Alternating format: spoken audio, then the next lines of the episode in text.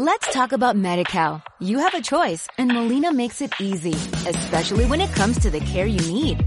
So let's talk about you, about making your life easier, about extra help to manage your health. Let's talk about your needs now and for the future. Nobody knows MediCal better than Molina. It starts with a phone call. Call 866-420-5330 or visit meetmolinaca.com. Let's talk today. Bienvenidos al podcast Ethen Inside.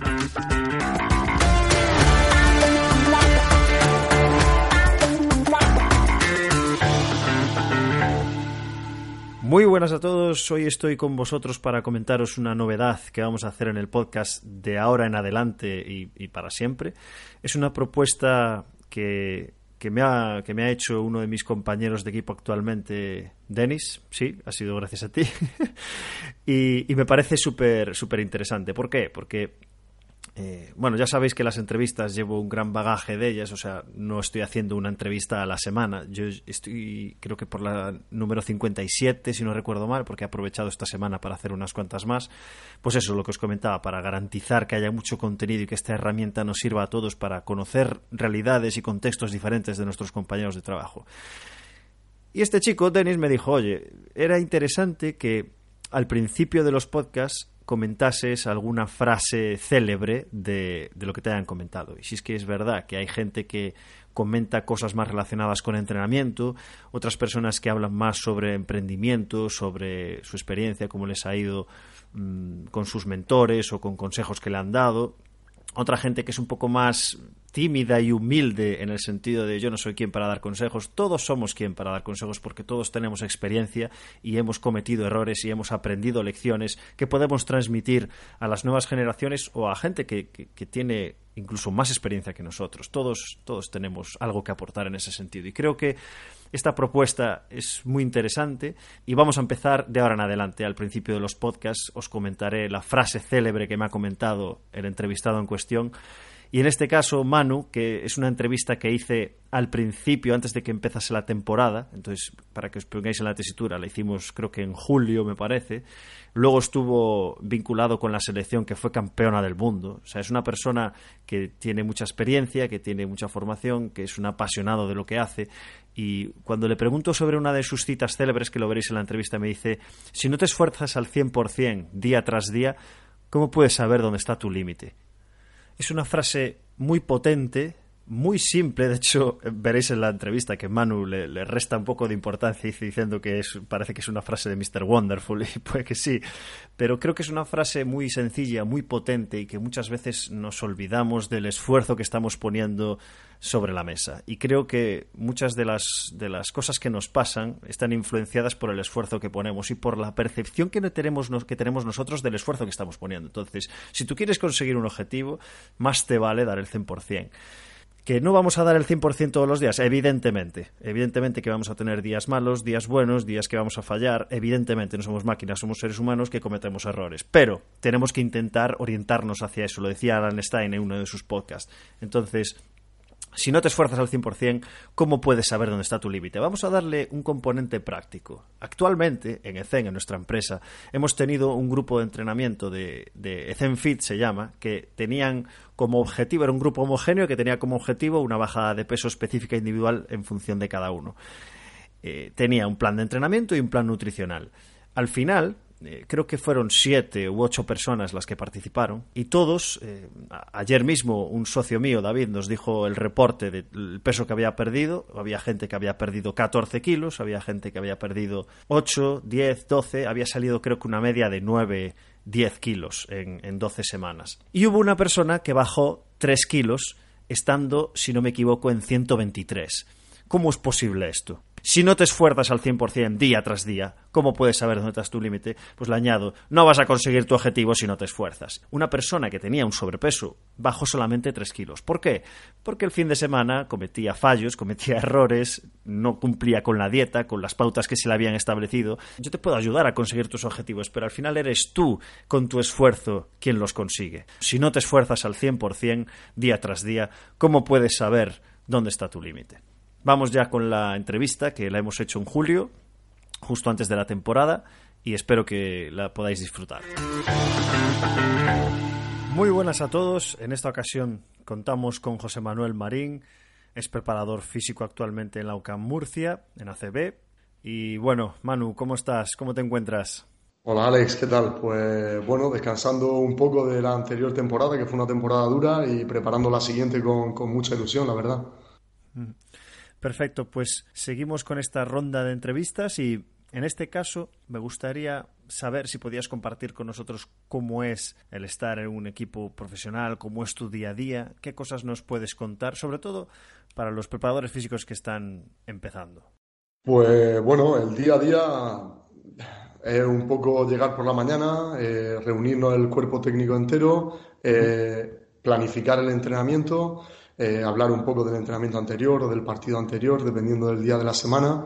Y bueno, después en el entrenamiento, pues cada miembro del cuerpo técnico tiene su, su, apartado. En mi caso, pues al principio siempre se hace una parte de trabajo físico, bien sea preventivo, bien sea trabajo de fuerza o individual con algunos jugadores que necesiten un trabajo extra o, o demás. Algunos jugadores van con, con, los entrenadores ayudantes a hacer algunos trabajos de técnica individual y demás. Y luego se hace el entrenamiento conjunto de, de todo el equipo. Eh, durante el entrenamiento, pues bueno, estar ayudando al entrenador, estar intentando que, el equipo esté concentrado en todo momento, animando, eh, echando un cable si hay que echarlo en algún tipo de ejercicio y demás. Y al terminar, pues bueno, recogemos el, el, el RP del jugador eh, les quitamos, nosotros utilizamos un dispositivo de, de, aceleración, de catapult, que luego pues se recoge ese, esos dispositivos a los jugadores e inmediatamente, eh, también por, por, petición del entrenador, pues se sacan los datos para cuantificar el entrenamiento que acabamos de realizar y así tener ya un, una idea de cómo planificar el entrenamiento de la tarde, si, si hay doble, doble sesión ese día o directamente ya empezar a hablar para, para el día siguiente de cómo planificar, de cómo hemos visto a los jugadores y demás.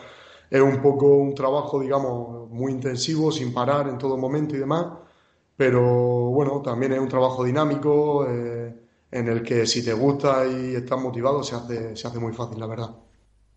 Perfecto. En el tema de bueno, ahora la figura de Sport Science está muy en auge y se está hablando mucho sobre esto. En este caso, ¿cuentas con ayuda de otros preparadores físicos? ¿Te encargas tú de la recogida de datos, la gestión de esos datos? Pues para lo que acabas de comentar, ¿no? Esta tarde queremos ajustar diferentes variables o quitarle minutaje a jugadores. ¿Tienes ayudas con todas estas responsabilidades o estás pluriempleado? ¿Cómo, cómo lo llevas? Pues bueno, la figura del Sport Science yo creo que todavía no se ha implantado aquí en, en, en, la ACB, digamos, incluso yo creo que a nivel europeo todavía esa figura se está introduciendo poco a poco, pero que no, no hemos llegado al caso de, de, que esté tan determinado como, como es el caso de los equipos de, de NBA. Y bueno, en mi caso yo aquí estoy solo, soy el único preparador físico del club, sí que tenemos una estructura de preparadores físicos que estamos creando en cantera y demás. Y lo que sí se busca es que si algún día algún preparador físico que está trabajando, por ejemplo, en el segundo equipo, en el EVA, puede venir a ayudar, sobre todo los días donde hay trabajo de fuerza, donde luego hay que cuantificar y demás, pues sí se le pide una ayuda si se puede. Eh, como tú dices, a veces somos un poco ratas de laboratorio y demás, pero bueno, también cuando intentamos abarcar tanto y cubrir tantos puestos de trabajo como es el caso nuestro, que estás de preparador físico principal, rehabilitador, eh, ayudando también en el tema de, de entrenamientos individuales con algunos jugadores, en el tema de análisis de datos, tienes que ir un poco trabajando eh, en, en, los huecos que vas teniendo, no te da mucho tiempo tampoco a profundizar mucho porque una herramienta como es la, la, la de Catapult, la de la acelerometría, uh-huh. quizás no se le saca todo el jugo que se le puede sacar, pero bueno, estando una persona sola, sí que es verdad que vamos a, lo, a los puntos principales, lo que necesitamos y, y no se analiza en profundidad. Sería ideal tener más gente, tener un, un, cuerpo entero aquí de preparadores físicos, de, de encargados y demás. Pero bueno, también debido al, al, tema de presupuesto y demás, no sí. se puede, no se puede hacer otra cosa. Y en cuanto a la cuantificación de carga, tanto en el gimnasio como en la pista, ¿nos recomendarías, tú que tienes ahora seguro mucha experiencia y muchos datos recabados, pues nos ponemos en la tesitura de una persona que le da un equipo y que no tiene esos medios para captar datos? Entonces, ¿a qué conclusiones has llegado utilizando estos dispositivos? ¿Qué cosas has cambiado a raíz de darte cuenta de diferentes necesidades de tu equipo? Y sobre todo, desde el punto de vista práctico, ¿no? Bueno, yo lo, primero que recomendaría es que haya mucha comunicación entre el preparador físico y los jugadores, porque al final ellos son los que están eh, jugando, los que están haciendo las sesiones y demás, y ellos se conocen mejor que, nadie. Por mucho que luego tengamos muchos datos, que ahora también entramos en una locura de, del Big Data, de tener datos de todo, de, oye, cómo te has levantado esta mañana, cómo tienes las piernas, cómo tienes... Y a veces, bueno, no cuantificamos temas personales, como, como puede ocurrir a veces, de, mm. pues, no sé, tengo un problema familiar, o tengo este problema, o tengo algo. Y por mucho que los datos te digan que ese jugador está en estado óptimo, luego a la hora de, de entrenar o de ir a, a jugar, pues no, no lo vemos como los datos muestran. Entonces, bueno, también les recomiendo a la gente que, no se vuelva loco con todo el tema de, captación de datos, de quiero medir, quiero... Eh, yo también he aprendido en base de, esta locura de querer coger datos de todo, el que por tener más datos no va a cuantificar mejor. A veces es mejor tener una idea clara de quiero medir esto y esto y, y hacerlo directamente. El no tener eh, millones y millones de datos en los cuales luego no, no sabes cómo interpretar, cómo mm. apoyarte en ellos para darle información al entrenador. Al final tenemos que utilizar algo que nos sea fácil a nosotros y sobre todo si estamos solos en el apartado de la preparación física del equipo y algo que le podamos aportar una información fácil y directa al entrenador y que a los jugadores tampoco los volvamos locos. De voy a hacer un CMJ cuando venga y empiece el entrenamiento, otro a mitad, otro al final, te pregunto antes, te pregunto después, te pongo un, un, pulsómetro, te pongo un acelerómetro. A veces también somos demasiado invasivos y se nos olvida que, bueno, que el jugador es, lo importante, que él se sienta bien y se sienta cómodo.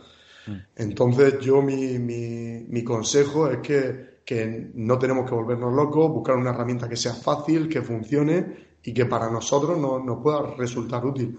Quizás con el RP del jugador, el tiempo real y poquito más, ya podemos tener una cuantificación del entrenamiento. Tampoco hace falta, si no tienen los medios, de tener un acelerómetro o de tener un GPS o, seguimiento. Bueno, tampoco hace falta toda esta tecnología para, tener una cuantificación de, tu equipo.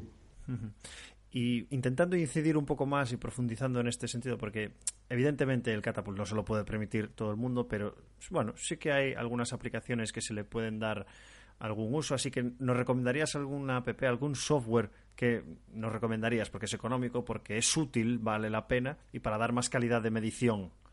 Pues nosotros, yo, por ejemplo, en mi caso sí que he utilizado mucho las aplicaciones de, de, móvil.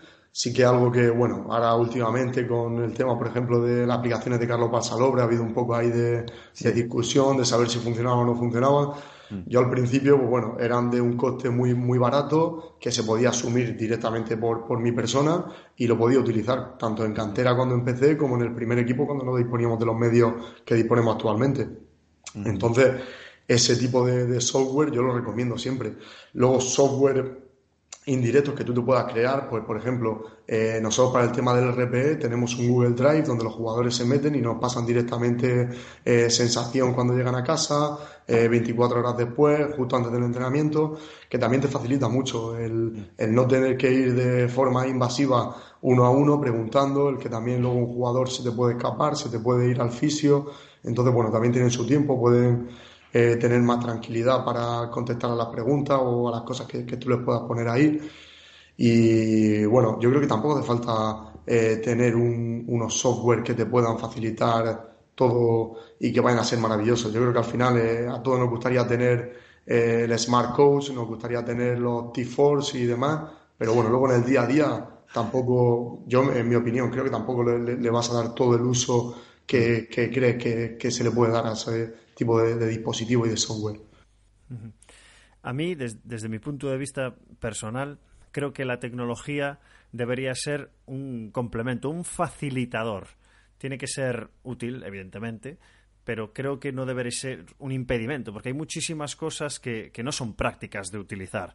Porque sí que considero que cuando estás en el alto nivel, el tiempo se convierte en una variable fundamental. Entonces, tener una herramienta que es súper fiable y que es súper recomendable, pero que te hace perder mucho tiempo, creo que, que, es un, que es un error. Entonces, tenemos que intentar ser eficaces en ese sentido. Y luego, me gustaría enlazar esto con la siguiente pregunta, que es cambiando de tema, pues evidentemente tenemos tantas cosas que hacer, estamos trabajando con personas, todo el mundo comete errores. Nos gustaría saber si podrías compartir con nosotros algún error cometido, pero sobre todo desde el punto de vista de cuál es la lección que aprendiste para que la gente que está empezando. Pues en realidad muchísimos errores, muchísimos errores, pues bueno, lo primero por, por, por salir demasiado, por, ser demasiado teórico, podríamos decir, de, de, pensar que bueno, que hay que medirlo todo, que hay que tenerlo todo muy controlado, y luego te cambia mucho, te cambia mucho porque cuando cuando empiezas directamente en el gimnasio y te dice el entrenador, oye, tienes una hora para hacer el trabajo físico, tampoco puedes perder tiempo, como tú estabas diciendo, con un aparato que solo en, hacer eh, las primeras mediciones y en sacar un retest y demás, ya estás perdiendo ahí mucho tiempo útil del que, del que no dispone. Mm. Y errores muchísimos, muchísimos, pues bueno, intentar poner un, un T-Force e intentar hacer sentadillas y perder toda la mañana de físico solo con, un ejercicio y que los jugadores te digan, oye, no puedo estar eh, perder un día de físico haciendo solamente sentadillas porque tú quieras medir la velocidad y que no me dé tiempo a hacer el resto del planning de, preparación física. Eh, bueno, miles, miles de errores. Luego con el tema de, de lesiones, de muchas cosas. Me pasó, por ejemplo, con un jugador el tema de la de la posactivación que hacíamos antes de un partido, que bueno, quizás las cargas que, que te ponen en los papers, de las que siempre hablan de, del PAP, de sí, hay que hacerlo con carga alta, pocas repeticiones y demás, pues a este jugador, por ejemplo, le, supuso una fatiga neuromuscular muy alta y a la hora del partido él decía que se sentía muy mal, que se sentía muy pesado y que no se sentía bien. Yo había leído en el paper que era maravilloso, que era estupendo, que hacía que mejorase mucho el rendimiento. Imagínate luego, el jugador quería matarme a mí, el entrenador me preguntaba y yo tampoco quería decirle directamente, pues ha sido culpa mía porque he hecho esto. Entonces, bueno, es una situación que es un poco compleja, que luego aprendes de ella y dices, bueno, quizás esto voy a, voy a, probarlo primero en un entrenamiento, a ver cómo le puede sentar al jugador y no porque lo haya leído y crea que es la panacea, voy a introducirlo directamente. Sí, sí, estoy totalmente, totalmente de acuerdo. Me, gustaría también decir eh, una cosa relacionada con que en nuestro gremio estamos totalmente influenciados por la formación, porque si te pasas un año sin estar actualizado con los últimos papers, el último metaanálisis que se ha hecho sobre cualquier temática, estás fuera. O sea, tienes que estar totalmente al día de lo que está saliendo para probar nuevas, nuevas tendencias y eso implica pues que tengas que probar esos nuevos métodos, ¿no? También es cierto, a raíz de lo que, de lo que dices tú, que bueno, eh, eh, los papers cada, bueno, yo no sé, pero cada, cada vez que entra han cambiado el, el sistema de recuperación, cuál es el mejor, eh, si se hace estiramiento pasivo o no, si mm. tiene que hacer una preactivación, si no, si luego la vuelta a la calma, que si el foam roller, que si la liberación. Al final es todo tan cambiante y van sacando tanta información que al final yo creo que, que, a través de la práctica es donde tienes que ver si de verdad funciona o no. Mm. Porque bueno, yo te hablo en, mi, en mi caso, donde jugadores que hacen una liberación con el foam roller les puede venir muy bien antes del entrenamiento y otros que no. Entonces, bueno, también yo creo que esa individualización, ese ir probando con cada jugador y ver qué es mejor para cada uno, es lo que tenemos que, tener en cuenta. No perder la cabeza de no, es que los papers dicen esto y hay que hacer esto todo. No es lo mismo un jugador con 20 años que un jugador con 35, no es lo mismo un jugador que tenga muchas lesiones con otro que no ha tenido ninguna, un jugador que juega 30 por partido a uno que no juega. Yo creo que tampoco podemos perder la cabeza con, todo el tema este de, de tanta información. Esta, esta es la clave encontrar la tecla de cada jugador y para eso hay que individualizar. Siguiente pregunta, bueno, ¿cuál es la mejor inversión que has hecho en tu vida? Pues yo creo que quizás la mejor inversión que he hecho ha sido la de gastar mi, mi, tiempo charlando con otros colegas de profesión y con otros preparadores físicos. Yo creo que es lo que más me ha ayudado. El hablar con diferentes preparadores físicos, incluso de diferentes ámbitos. Hablaba hace poco con el preparador físico del, del Best Friend de, de balonmano que es de aquí español, y bueno, él me decía cómo entrenaban, cómo estaban allí haciendo el trabajo de fuerza y demás, y al final coge ideas, coge ideas, coge cosas de, eh, oye, pues yo no estoy haciendo este tipo de trabajo y puede ser interesante también para mi deporte. Creo que es lo principal, el, invertir tu tiempo, ya también en formación y demás, pero a veces las formaciones están muy, muy sistematizadas, digamos, van solo a, puntos muy concretos, incluso a, donde ellos quieren llevarte y demás. Pero digo que hablando con, con colegas de profesión, es como he invertido mejor mi tiempo y, mi dinero, incluso viajando a, visitarlo, oye, puedo ir a Madrid a ver al preparador físico del Madrid, a Juan Trapero, puedo ir a, Valencia a hablar con Pedro Cotolí. Incluso en los propios congresos, que en el último congreso nos encontramos allí y, bueno, yo creo que el invertir el tiempo hablando con ellos es la mejor forma de que ellos te cuenten su experiencia, que les funciona, que no. Eh, creo que esa es la mejor inversión que, he hecho, aparte de bueno, libros, formaciones, algunos materiales que bueno, he tenido que ir ahí comprando y cambiando y ver cuál es el mejor. Pero yo creo que el, invertir tiempo con otros compañeros de profesión ha sido la cosa que más me ha, me ha enriquecido a mí personalmente. Y relacionado un poco con esto, eh, ¿cuál es tu experiencia a nivel de esa formación académica, esa formación complementaria, profesional, másters oficiales o no? Eh, básicamente lecturas que nos ayuden, pues papers, investigaciones, libros, que nos ayuden a desempeñar mejor nuestro trabajo. Pues bueno, yo creo que, al final está claro que cualquier preparador físico tiene que tener en la carrera de, INEF, de, mm. CAF, sí o sí, eso no hay discusión alguna, es algo que, todos deben hacer para llegar hasta aquí. Y luego, por ejemplo, en mi caso, el, máster de rendimiento deportivo de alto rendimiento que, que realicé en la UCA, pues bueno, fue algo que a mí me enriqueció mucho. También conocí a muchos profesores que, me ayudaron mucho, aprendí mucho de ellos. También compañeros con muchas inquietudes del mismo mundo que yo, que han terminado eh, trabajando también en grandes equipos y demás. Y formaciones igual, formaciones, por ejemplo, en mi caso sí que es verdad que hay algunas que me han ayudado más y otras menos. Yo siempre recomiendo, aunque no sean formaciones eh, oficiales al 100%, el tipo de formación que tú creas que te puede ayudar. si, si, por ejemplo, en mi caso, formaciones de Qualis Motus, que conozco a David Martínez personalmente, yo hablaba con él y ese tipo de formaciones ahí me han, ayudado mucho. El ir a formaciones suyas, el ir a, simposios que él ha dado, creo que es un tipo de, formación que igual no es oficial, pero bueno, te puede ayudar mucho. Total, totalmente. La siguiente pregunta es un poco así rara. ¿Cuál es el peor consejo que has escuchado? Bueno, pues el peor consejo lo recuerdo muy bien, la verdad, porque se me quedó marcado ahí a fuego. Fue un, preparador físico que yo tuve cuando yo practicaba eh, baloncesto, cuando yo estaba en, un equipo. El preparador físico nos decía siempre que, bueno, que al final eh, el trabajo de fuerza que, no era importante, que el trabajo de fuerza era algo que, era secundario, que lo principal era meter la pelota en el aro y que el trabajo de fuerza y el trabajo físico era algo secundario que solamente eh, valía para, para, un aspecto eh, estético. Claro, a mí se me quedó marcado a fuego porque decía, es imposible que, que atletas del nivel de, jugadores de NBA, de ACB, que tienen un físico tan desarrollado y, a cómo está la liga actualmente, que el, el, aspecto físico es algo que determina mucho, por mucho que sea un gran jugador o que tenga una gran táctica colectiva, el, el, que un equipo sea capaz de correr más que tú, se fatigue después, y demás, yo creo que te marca mucho. Y bueno, se me quedó marcado a fuego porque yo decía, si algún día soy preparador físico, espero nunca decir esto. Es que la fuerza es lo de menos en un deporte colectivo y en un deporte donde salta, sprinta y, vive del aspecto físico, de la condición física. y hay algo que, bueno, por lo que comentábamos antes, de que en nuestro gremio hay bueno, van apareciendo tendencias aquí, métodos allá, y al final pues hay que modelarse un poco en, en tu propia filosofía de trabajo, ¿no? Pero eh, echas la mirada atrás y ¿existe algo que hayas priorizado con, tu experiencia? ¿Hay algo que has dejado de hacer? Pues, por ejemplo, en el tema de la de, de, cómo hacer el trabajo de fuerza en el gimnasio, sobre todo, sí que he cambiado mucho, porque al principio, bueno, empezábamos, cuando yo empecé, eh, también en, el, en las categorías inferiores del equipo y demás, pues utilizaba una serie de, de, ejercicios, una periodización que era totalmente diferente a la que utilizo ahora.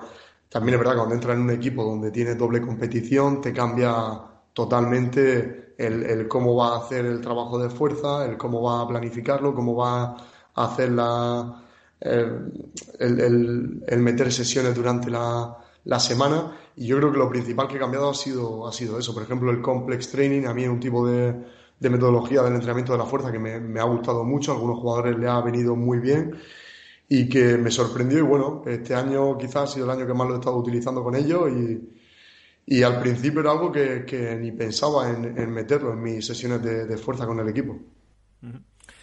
En un equipo que está jugando doble competición, dos partidos por semana, ¿existe algún aspecto fundamental para ti, algo sagrado? Por ejemplo, dos sesiones de fuerza a la semana son obligatorias. Metes algo voluntario, depende de la edad, del minutaje, de las rutinas de cada uno.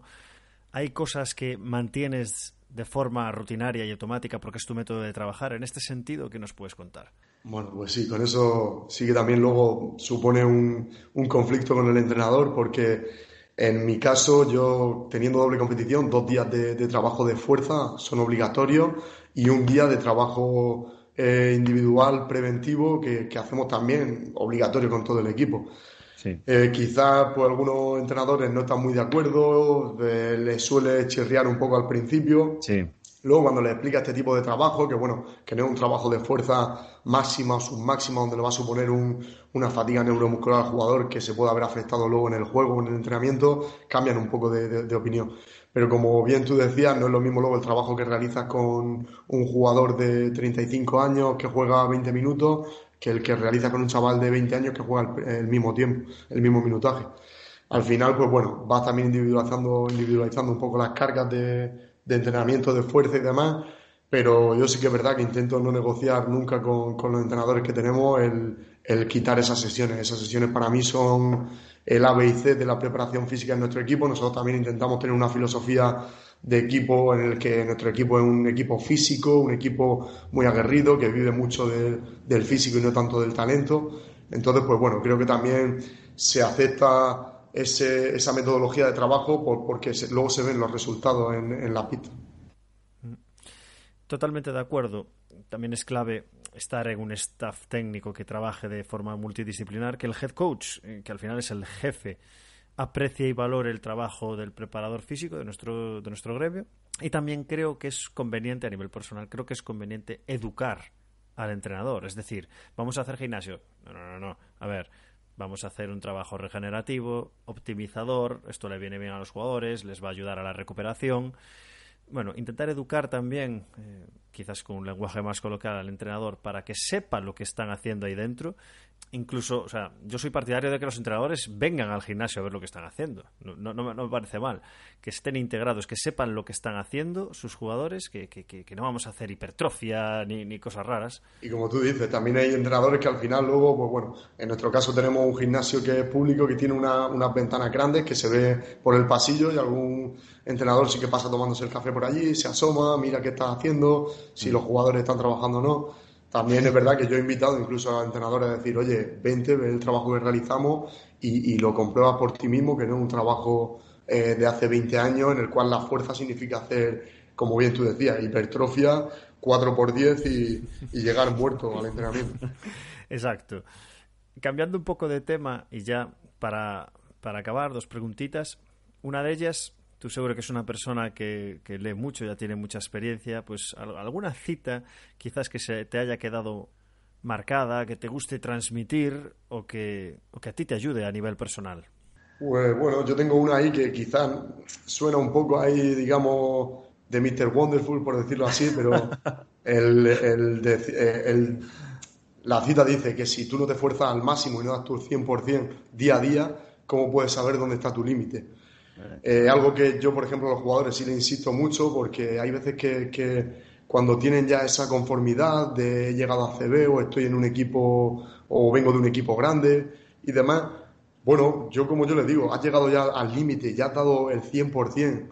Yo creo que en mi caso no, siempre intento dar más, esforzarme más, mejorar porque creo que el límite siempre puede estar un poquito más arriba de donde ya estamos y que hay que luchar por conseguirlo, porque el quedarte con, con la cana, con, la incertidumbre de dónde habría llegado si me hubiese esforzado, es algo que, como yo le digo a los jugadores, eh, no, no puedes quedarte con ello. Tienes que, quedarlo todo y decir, oye, pues aquí está mi límite. Si soy eh, jugador de, no sé, de ACB, suficiente, pero ¿y si soy jugador de Euroliga?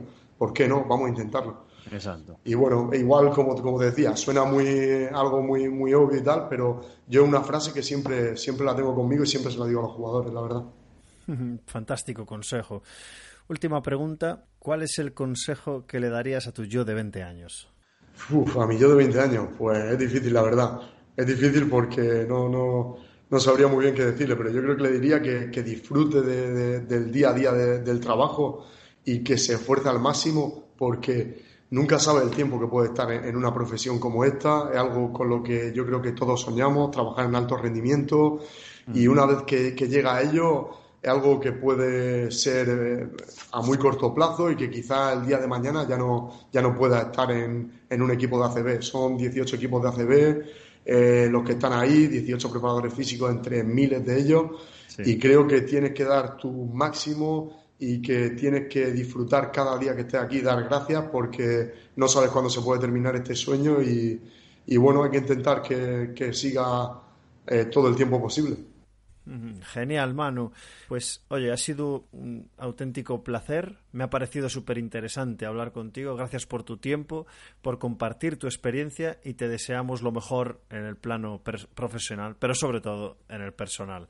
Así que esperemos que tengas muchos éxitos en esta nueva temporada y muchas gracias. Muchas gracias, Alex. Y nada, que siga este proyecto hacia adelante. Me parece un proyecto muy interesante y seguro que va a tener mucho éxito.